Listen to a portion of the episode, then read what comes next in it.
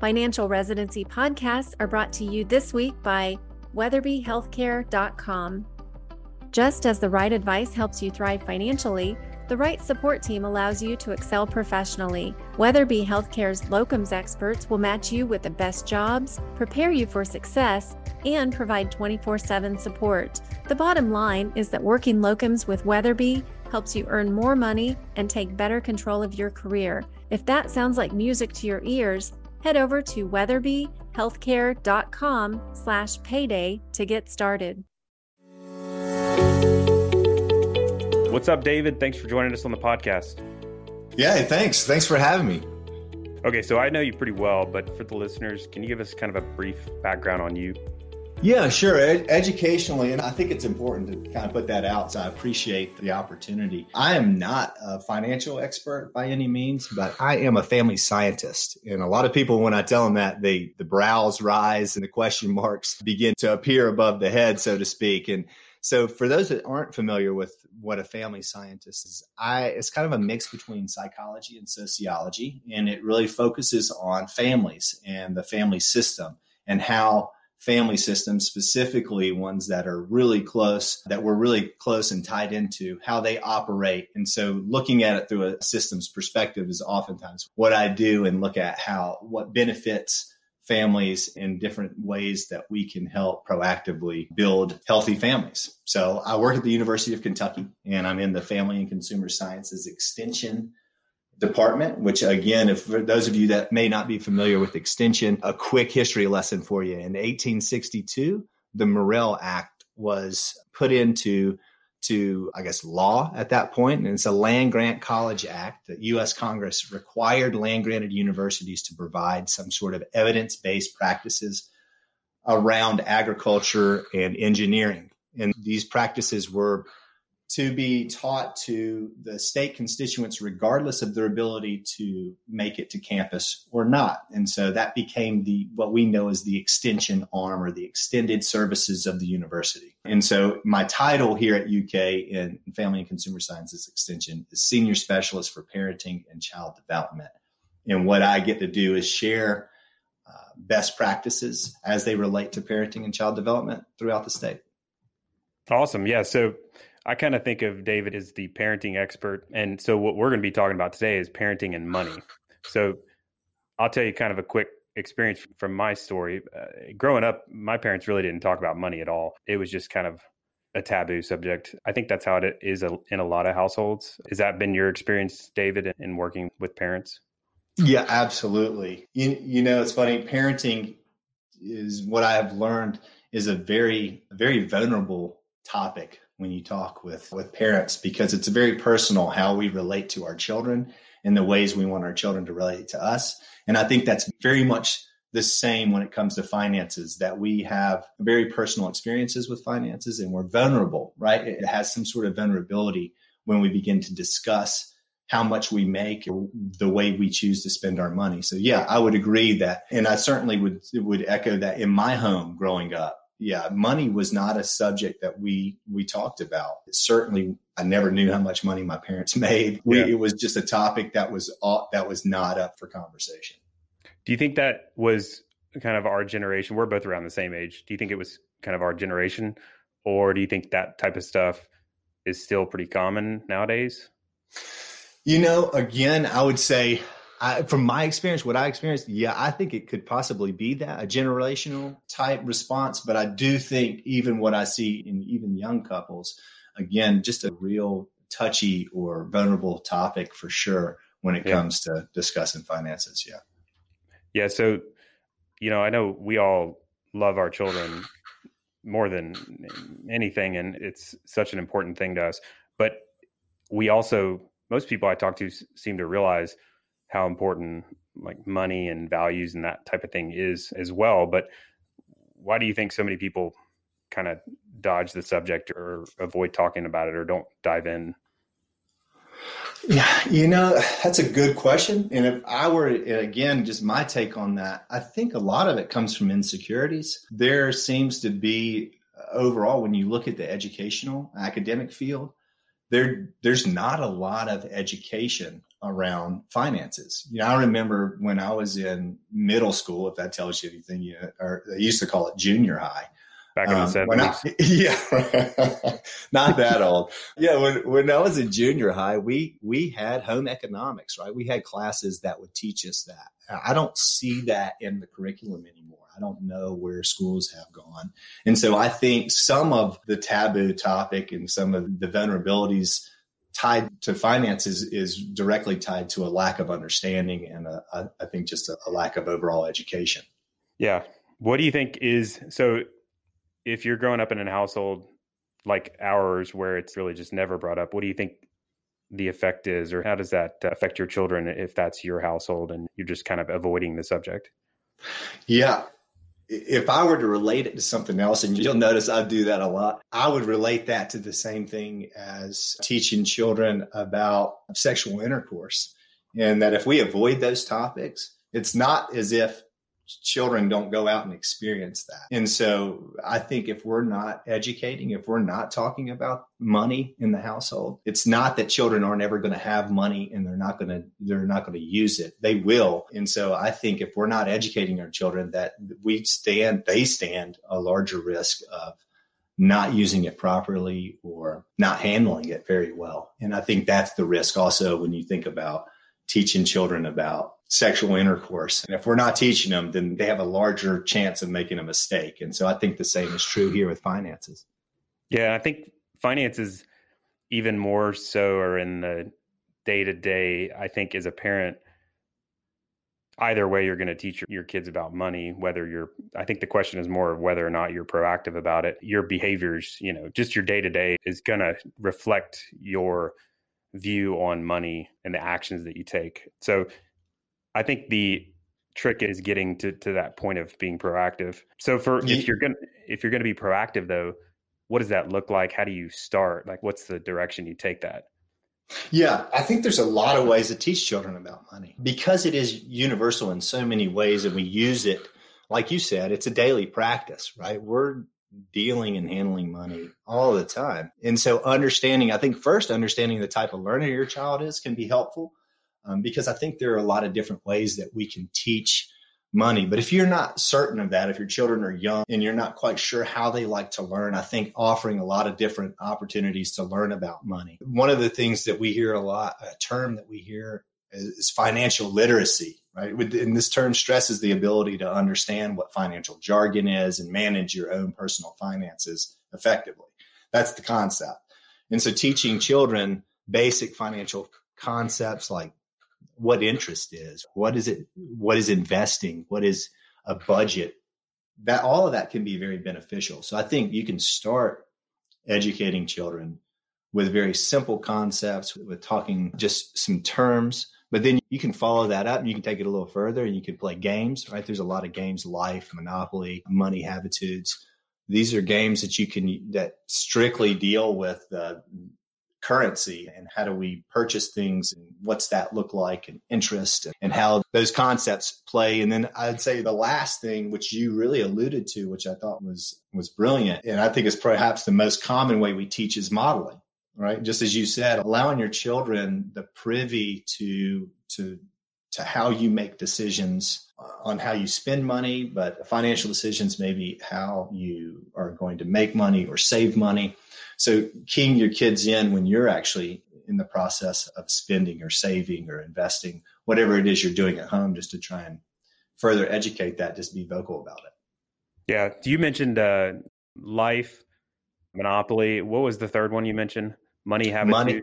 Yeah, money habitudes. What's what is that? It's funny. That's a it's a game that's it's a card game. Actually, you can get on and look at that online. It's like I don't even know twelve or thirteen dollars. It's a deck of cards that essentially you you sort those out and you can do this individually you can do it as a couple you can do it in a group and based on um, on whether so you're sorting the cards to determine if this card is like you or if it's not like you or if sometimes it's like and in the end it, you engage in an assessment and it helps you understand your money personality and there's five of those personalities there's how you relate to those who are spending saving investing philanthropy. And then the cards can be used in financial education literacy. And so they can kind of help you identify what your attitudes and your habits, hence the term money habitudes, the habits and the attitudes that you formulated throughout life on money. Yeah, that's interesting. So I think the big thing, at least for me as a parent, is understanding what's at stake. Sometimes it's easy to get kind of caught up in the day to day, but I think money is just one of those big, huge topics. It's kind of an opportunity, but it's also a risk if not addressed properly. But what do you think is at stake here in in being proactive? I think we have like as parents an opportunity really, but it's also something you can drop the ball on too.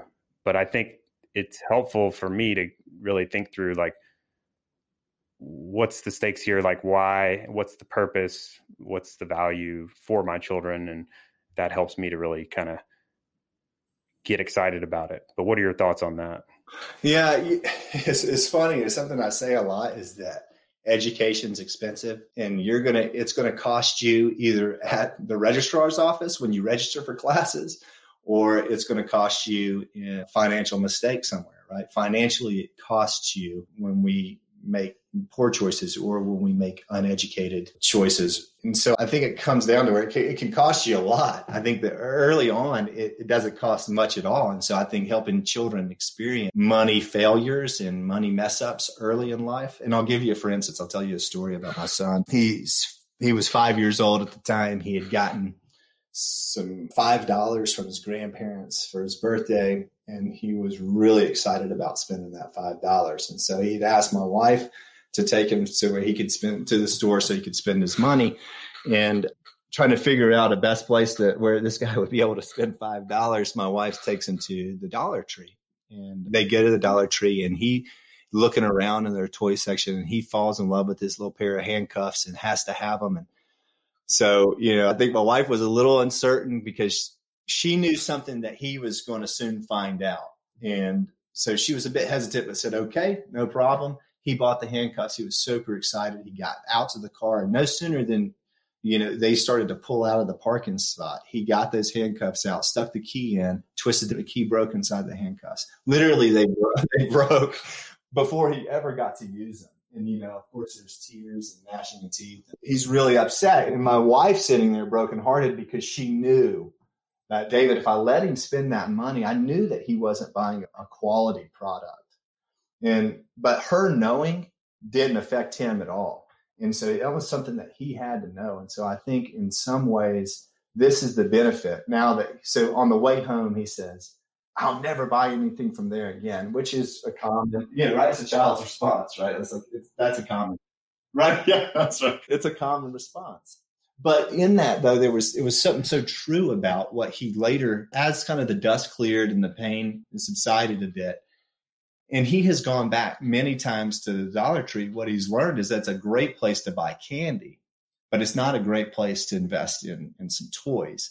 And so that lesson that he learned at five years old is going to pay such dividends as he gets older that now he's more prone to look at the quality of the product and say, what am I buying? Is that really worth my dollar? And so I think some experiential learning pieces, there's so much learning that gets taken in there. You can tell your children all those things, but until they experience the sting of, man, that was my money. I can't get that money back. You know, that was just yeah, it was a learning experience. It was a, in some ways you learn that hey, now I understand that the value of a dollar is in some ways. And so I think that when we are not talking about money, when we're not allowing our kids to make those kind of financial mistakes early on, I think you're talking about the benefits or what we're missing out on.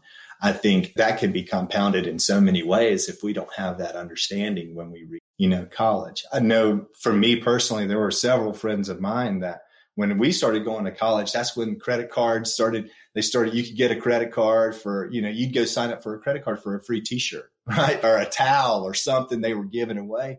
And I saw so many students using those credit cards irresponsibly, not really understanding about interest and how that works and paying things, not spending money you don't have. And I watched a lot of people financially sink themselves at a prime time where they could have been really gaining in life. And I think so. I think in some ways that's what we're talking about. Those are the types the benefits or not. It's hard to tell you exactly the way we'll benefit, but I think just having those lessons learned is is extremely beneficial before you get of age where you can start making big financial disasters or mistakes.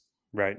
So our audience, a lot of our audience is in medicine and the career track is very rigorous, focused, lots of time committed to a very specific specialty. That's beneficial and obviously gaining knowledge, but the challenge with that is you're not going to be exposed to as many outside areas like personal finance. So I've found that there's sometimes a little bit of a hesitancy when there's lacking personal finance knowledge of the parents themselves, or maybe even they feel they don't feel as confident because of some failures they've made. Or what are your thoughts on that? Like when the parents are kind of either not as confident themselves or have had some issues themselves and reflecting that or translating that to your children? Yeah, I would say in some ways it goes back to where we started in that story you told about your parents not talking about money. You know, I think that the key here is just to be honest, whether we have experience or we have knowledge. Honesty is such a critical point when we convey information to anyone, but specifically to our children. You know, my mother never learned how to swim. And as a child, she said, that's detrimental to my children if you guys don't know how to swim. So the fact that she didn't know how didn't stop her from taking us to swim lessons because she knew that there could very well be a part in our life where not knowing how to swim could be the difference between life and death. And while that sounds dramatic, I want to just make the point that it was she didn't know how to swim and so that didn't keep us. And so the same thing is like just because I may not know how to manage money really well, or I don't have any personal success in managing my money well, maybe what I have is a, a, lot of understanding of what doesn't work. And I think it's important to understand that sharing what little information we know, whether that's this is how to do things or hey, these are steps that you want to avoid. I think a lot of times telling our children what to avoid can be equally, if not more important at times than what to do with money. And so teach what you know and then find other ways or provide additional resources. And some of that can be as easy as speaking with someone who you know in your community or someone that maybe is at your church or even going to your local bank where you have an account and having your children open up an account and speak with the representative and even talking to the banker beforehand and saying, Hey, I don't have a lot of experience with this. What are some resources? And I think what any parent would find would be a lot of resources within their community. I'll point to extension. We are a big part of that. We have financial educators in every one in 120 counties of Kentucky and in our extension office, and we provide free educational information, workshops on anything from you know how to open a bank account, how to shop on a really small budget, to the state planning. So we do provide those sorts of resources. I think looking for what resources if you don't feel like you have them, I would say first you do have them Second all, if you really feel that uncomfortable about it, then there are a lot of resources around you that you can use to help your children. Yeah. That kind of gets into what I was going to ask you about as well as the time thing. I think a lot of those in medicine and I guess our culture in general is we have no time. Everybody's so busy. So that can spill over into something like this. It's very easy to be like, I don't have the time to dig in and uh, learn what I need to learn or even spend the time having the conversations and that sort of thing. So what are your thoughts on that if I'm feeling like I'm not having the time? I, in some ways, I think that question stems from the conceptual from conceptualizing education as like a curriculum or a finance or education as like a curriculum. And the difficulty with that approach is that curriculum is typically made up of lessons with definitive start and stop points but teaching our children about finance, financial principles and the value of the dollar seems much more fluid than that. Seems much like it's not just one conversation. It's just, it's not just one module, so to speak, but it, it we're teaching your, you're teaching your children all the time, whether you're aware of it or not, you're teaching your child about money every day. Yeah. Every time you stop at the gas station and you go in and come out with a drink and a snack, you're teaching your kids, you know, every time you, you you go to the grocery store. Anytime your child wants something and you jump on Amazon and snatch it up. I mean, there, there's so many things we're teaching our kids all the time, but I would, I would press on those parents to say, I think what you're looking for is that you're wanting to make additional time, but the thing is you're already teaching them. Just be aware of what, of what it is you are teaching them. Does that make sense? Yeah. So it's more like awareness. Like I'm open my credit card statement. I'm, you know, criticizing my spouse about specific transactions and the kids can hear i'm just not aware of it or not thinking about it yeah exactly yeah exactly and coming home with something new or just having that conversation about yeah what's the next thing you want to do how do you want to you know we have conversation financial conversations my wife and i and you know true honestly we don't you, we typically try to be away from the kids so we're not distracted in that. But understanding we do have those conversations about how we're going to spend money and what we want to do with our money and you know what where where do we want we've got this much money where do you think is the best way to spend it? And i think involving children in that and at least allowing them depending on the age they are you know i think that's a part of it. Just letting them hear you have those conversations i think leads to bigger conversations as they develop yeah. So you you mentioned kind of depending on age. I'm curious when do you think developmentally is an appropriate age to start kind of yeah. pro- proactively bringing this type thing up?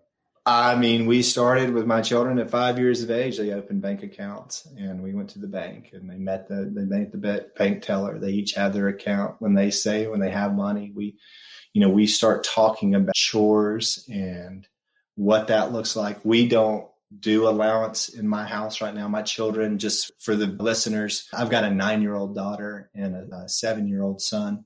So they're young, they're very young, but my daughter knows about chores. You know, she's getting to the point to where she wants to buy something. I told you my five year old son, we let him kind of make that, that miss, that financial and I wouldn't even call it a mistake. We allowed him to learn again that financial education there. It taught him something with the way he used his money. But now my daughter, even at nine years old, she says, Dad, hey, she came to me the other day and said, I want a new acrylic paint set.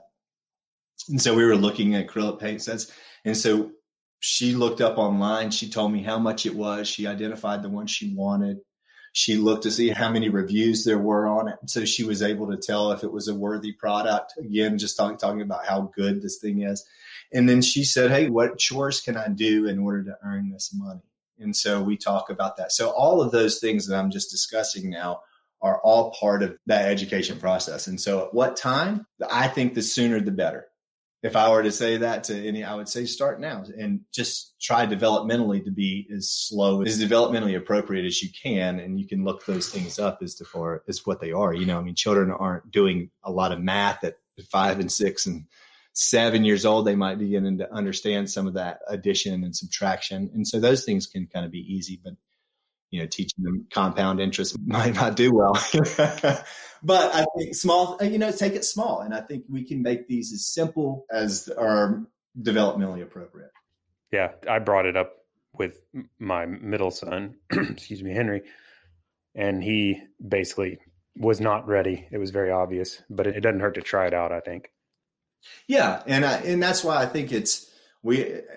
That's why I don't want people to look at it as like a curriculum. You know, these are conversations. It's very fluid. It's every day, and you know, they'll let you know. I think a lot of times they'll let you know when they're ready. Most of the time, it's just we allow them to know that they've got certain things that they want are going to be things that they're going to have to buy their, on their own, and there's a way for them to earn money what do you think about uh, like so allowances, chores, incentives? You mentioned you do you have chores and allowances, but what, what are your thoughts on like navigating all that? Because I think there's a pretty wide range of opinions. There are, and I am of the mind that if it for me in my household, what I don't want to do, I don't want to pay my children to do the things that are required of of families, right? Like no one pays me to clean the house around or to pick up after myself or to wash my clothes.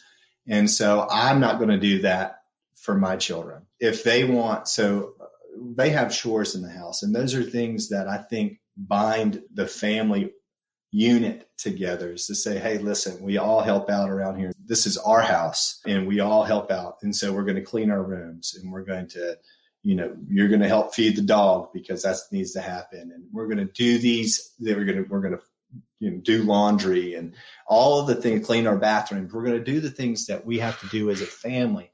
Now, if you want to go above and beyond that and you want to earn money, sure, we'll let you, you can wash my car.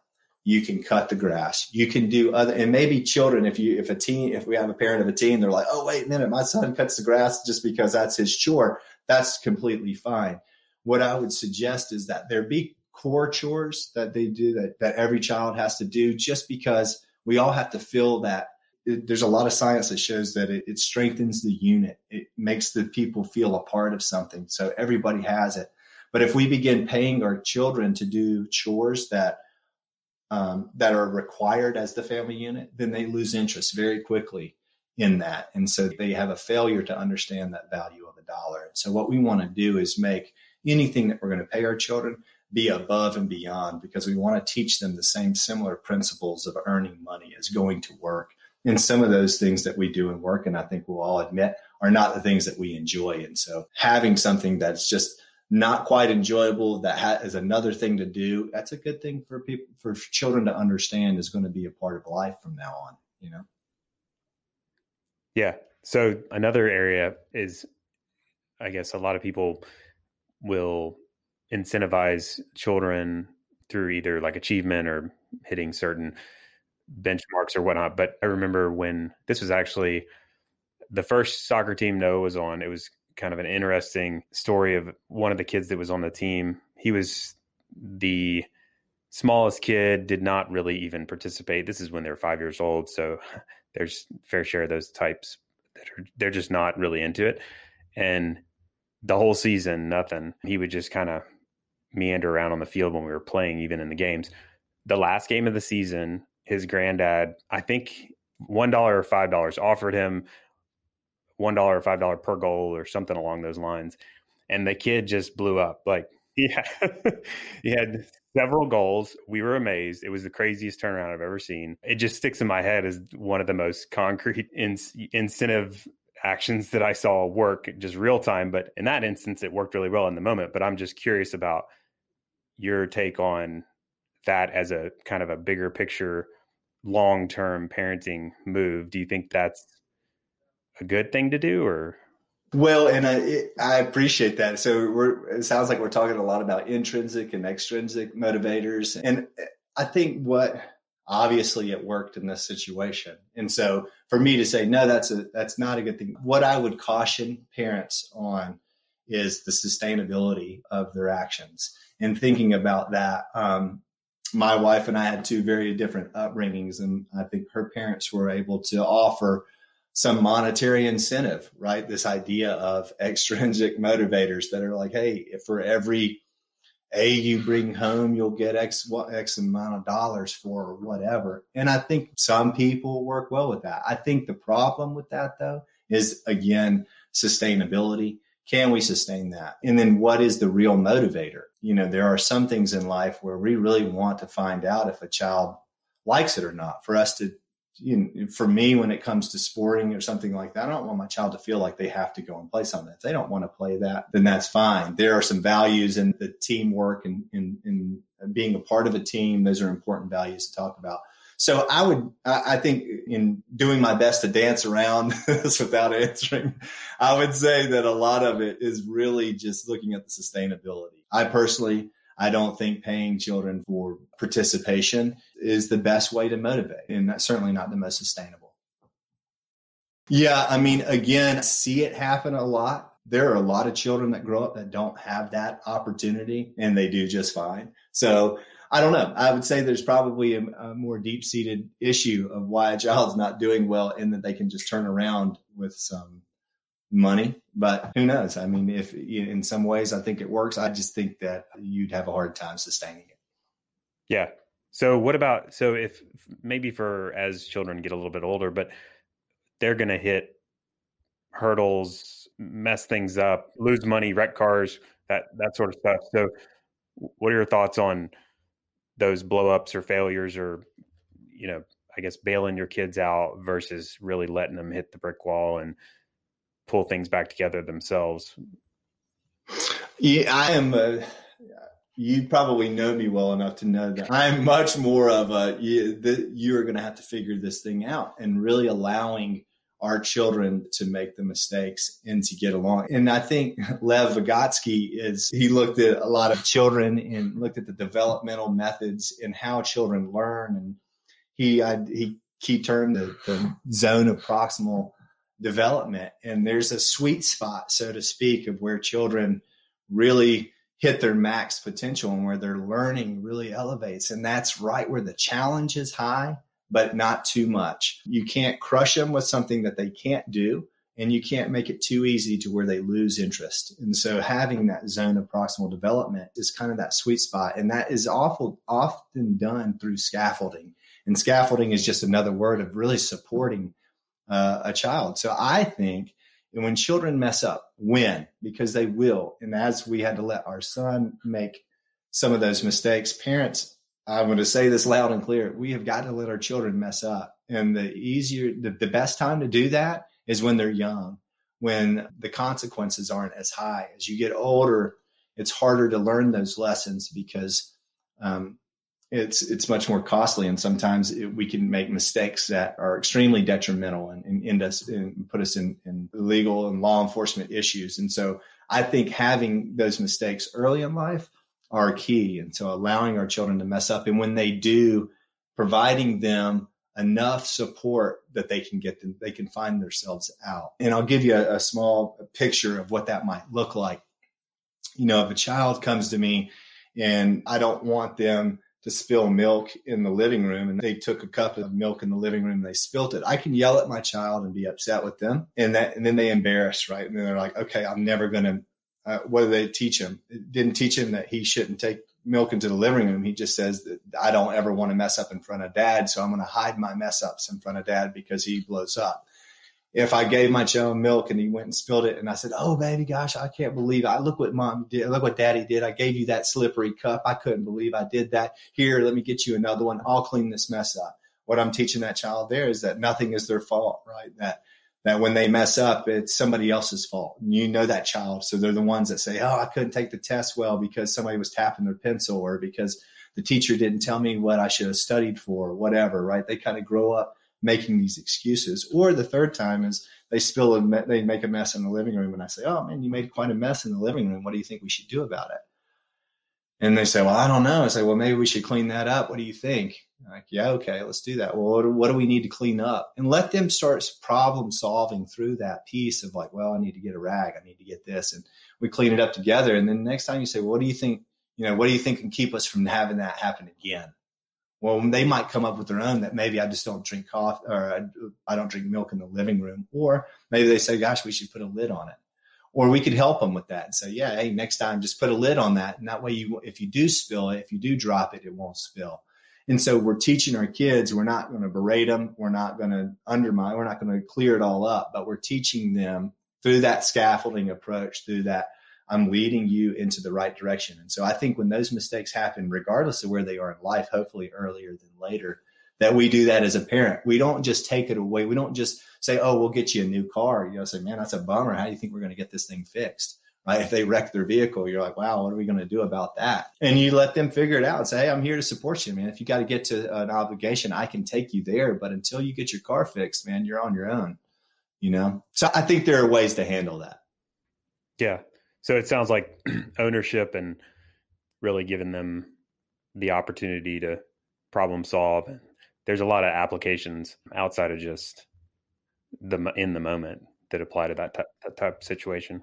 Absolutely, and it's a developmental model. You know, I mean, you, you try to develop as they develop to how much support we give and, and, and where. But I think that provides the best in the future. I think that helps them the most. Sure. Yeah. What about as they get older? Do you kind of I once heard a guy talk about parenting and when they're young, you close the fist real tight and kind of exert more influence and direction. And then as they get older, open your fist slowly and let them fail more and own more and that sort of thing. What are your thoughts on like aging and that, that idea? And I think it makes perfect sense. I think it goes along with what I'm saying too. There are certain mistakes that we don't want our children to make ever because they could be detrimental, right? We don't want car accidents. We don't want, you know, running in the street, that sort of thing. And so there are times where we just have to tighten that down and, and try to prevent our children from that, right? But as they get older, I think it's exactly right, right? We allow them to make more mistakes. And I think in some ways those are calculated right? You know, my son wants to ride a ride his bike without his helmet, you know, and it's like, well, it's that, I don't know. I don't know if that's good right now. I'm not going to let you do that because I don't think you're that good on your bike yet, you know, yeah. like that. You just wait till you get a little stronger on your bike, and then maybe you can make that too. But of course, there are other things that go into a decision, like yeah. So a lot of this is, you know, kind of bigger picture ideas, behaviors, and that sort of thing, and what I sometimes have trouble with is how do we actually start to execute on this sort of thing? So if we start kind of going down that road, like what's a good way to really kind of mark a stake in the ground and start making some progress on this? What's kind of a pr- proactive or a practical kind of a way to to start making good positive direction here? Yeah, I think a good way to start is if again, regardless of the age of your child, for them to have a bank account would be really important, right? For them to be able to start talking about how much money they have and savings and spending. Those are really important. I think we got to start small and then work our way up. And I think it's just going to depend on where your child is and the age they are and what their wants and needs are at the time and allow them, begin allowing them. You know, if they don't have money, then maybe we begin by saying, what are ways that you can get money? And we talk about it as uh, generating how are we going to generate revenue, right? how are we going to get some income here?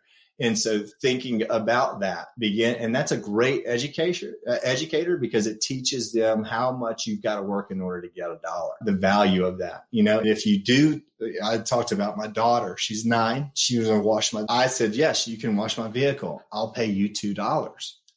And you know, to, to some listeners, they're like, $2. This guy is super che- cheapskate. But I want to go back and apply what we just talked about, this developmental model. My daughter's nine years old. She's never washed a car before. And I've got a large SUV. She can't reach half of my vehicle. she can reach from about the window down, you know? So I'm only going to get a half a wash to begin with. Like, could I pay her the $20 or $30 to wash my car? Sure, I could but that would be silly on my part and silly on hers because she would say, Wow, I can get everything I want in one hour by washing dad's car. And I'm going to do a hack job at that. To her, she felt really good. The thing is, $2 was developmentally appropriate for several reasons. One, because the item she wanted to purchase was $21. So I'm getting her, I'm inching her towards her goal. I'm letting her realize that there's going to be multiple times where you're going to have to do something in order to gain money so this isn't going to be a quick, I'm going to go in and out. You're going to have to work hard about it. So you're going to think really hard about, is this something I really want? And then when I pay her to do the work she's going to do, I'm going to pay her at the level of what I expect that work to be, at the level of how well I want that job done. So I, when she was done, you could see dirt all over my vehicle, right? She could not wash the windshield. But to her, she was happy. And I asked her, I said, How do you feel about this wash? She was like, Dad, I think I did a good job. And I walked around it and I said, Eve, this is the best $2 car wash I've ever gotten. And I gave her $2. The thing was, my expectation was low. I knew that she wasn't going to be able to produce, but I was willing to produce to give her the two dollars that she was going to really be able to do. And so I paid her for the work that she did, and she was happy about the work that she did, and she was happy about the two dollars. And then she went on to ask, well, what other chores can I do?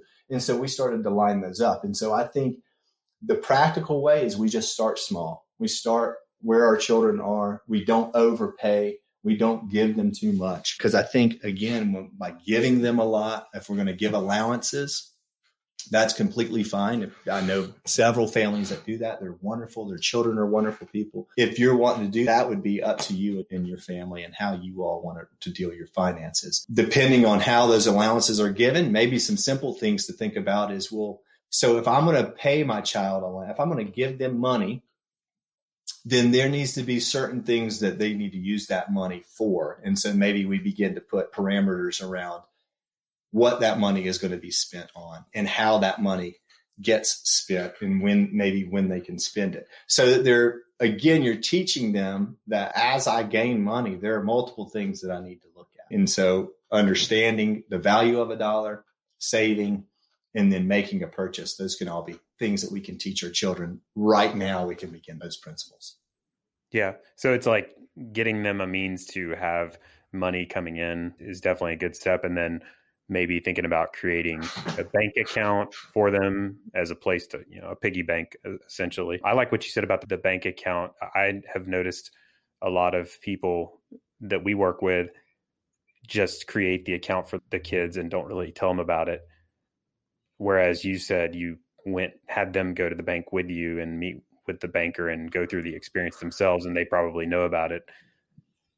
That's it. And they met the day and they got their own little card. And you know, what's funny though is Daniel, the way that I, the way that we went in there is they had taken all their contents out of their piggy bank. So they both went in with these big bags of change, right? Because it was and they did the little money counter. I mean, we were an absolute sight, you know. I mean, it was a, but it was a Saturday morning. We woke up early. We got out, you know, we, this was, we had planned it throughout the week and we had let them know this was going to be a big event. Like, hey guys, you get to open your own bank account, you know?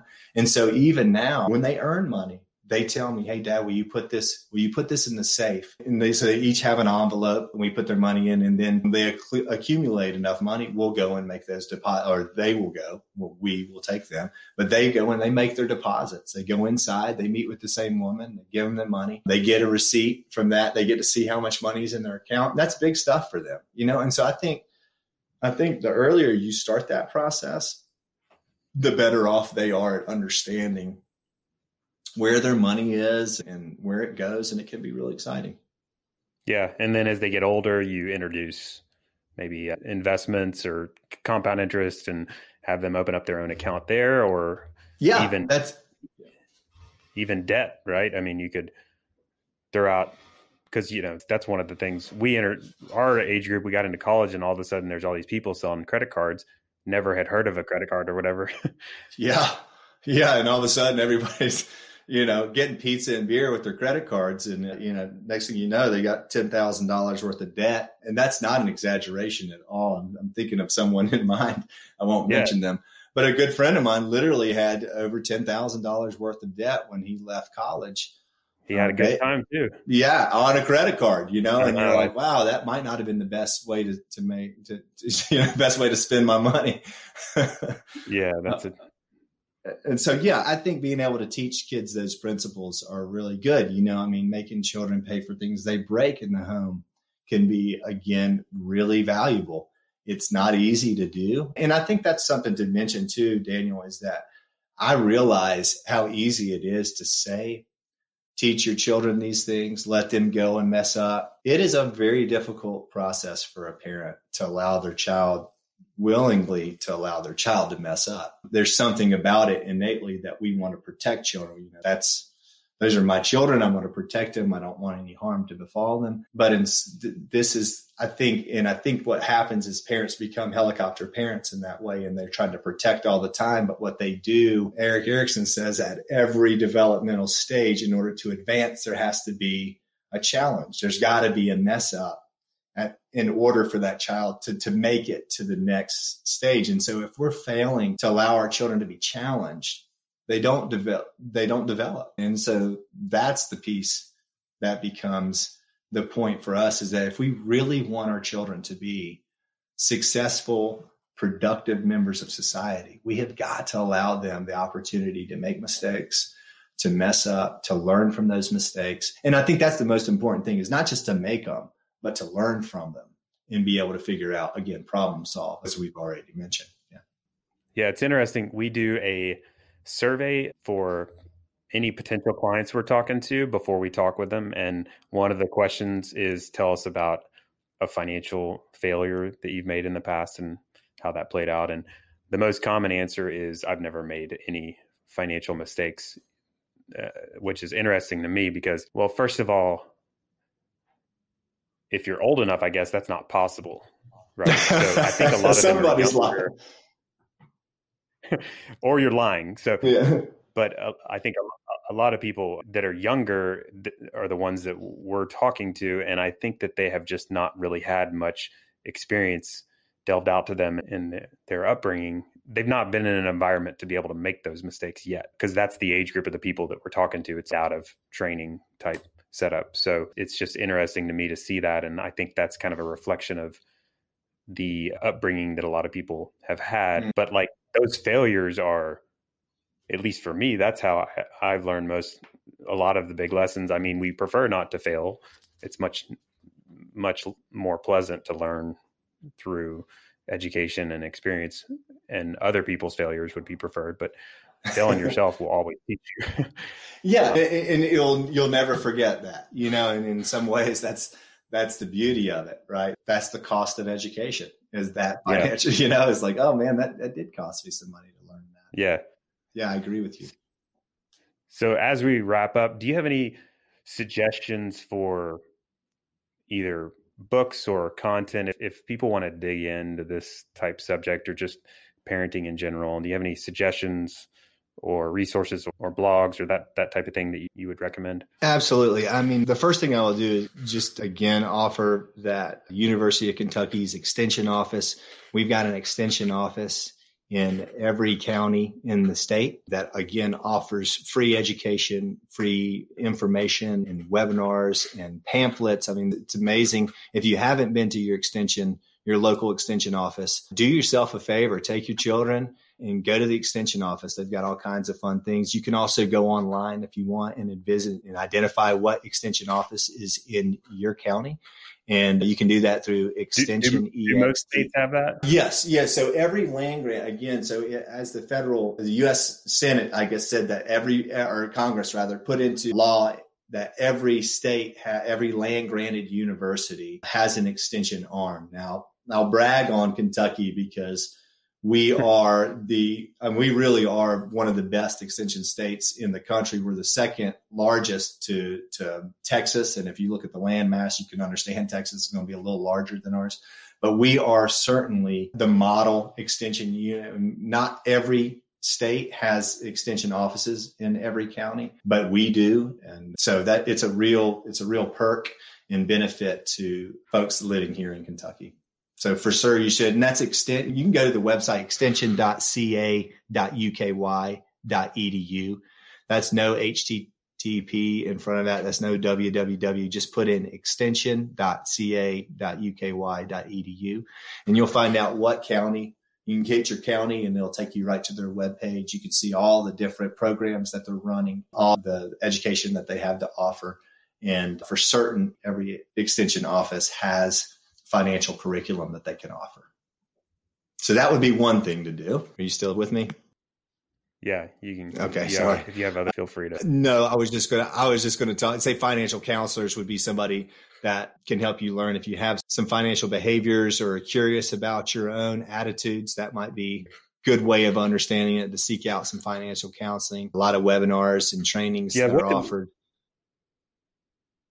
what is a financial counselor exactly for i'm sure you know exactly what it is. I'm just it's kind of a not as common yeah, financial counselors are they work more with people based on their behaviors with money. Um, and uh, they look more about trying to help proactively like maybe how to set up ways to handle their money but more so dealing with maybe attitudes that are connected to our spending habits or saving habits. So it can give you a lot. It can give you, they can help you understand a little bit more about what your habits and attitudes towards spending are and towards saving. So they're a great person and to change any behaviors that you might have or um, that you may have adopted over time that you may like or not like. They can help you understand those, change those. And I'm sure there's much more that they can do depending on who you work with. You know, counselors are kind of like that. So so it's a focused on money behaviors. And then that was, you know, that would be it. Just can, there's a extension offers a lot. There's a lot of going to your local banks, I think, and talking to your resident experts, so to speak. I mentioned some games that were, that are fun. And then I think the last thing is just reinforcing, just being honest about your own mistakes and about the way you do things and trying to share those with your children. Awesome. Well, David, I really appreciate you sitting down with me and talking parenting and money. And it's just good stuff, man. I just really appreciate you taking the time, and this is always good to talk. It's always good to talk to you. I'm always happy to do it, and I'd love to come back anytime you'd have me. Awesome. Thanks, buddy. Thanks, Gary. If you're ready to start boosting your earning power with locums, head over to weatherbyhealthcare.com slash payday to learn more.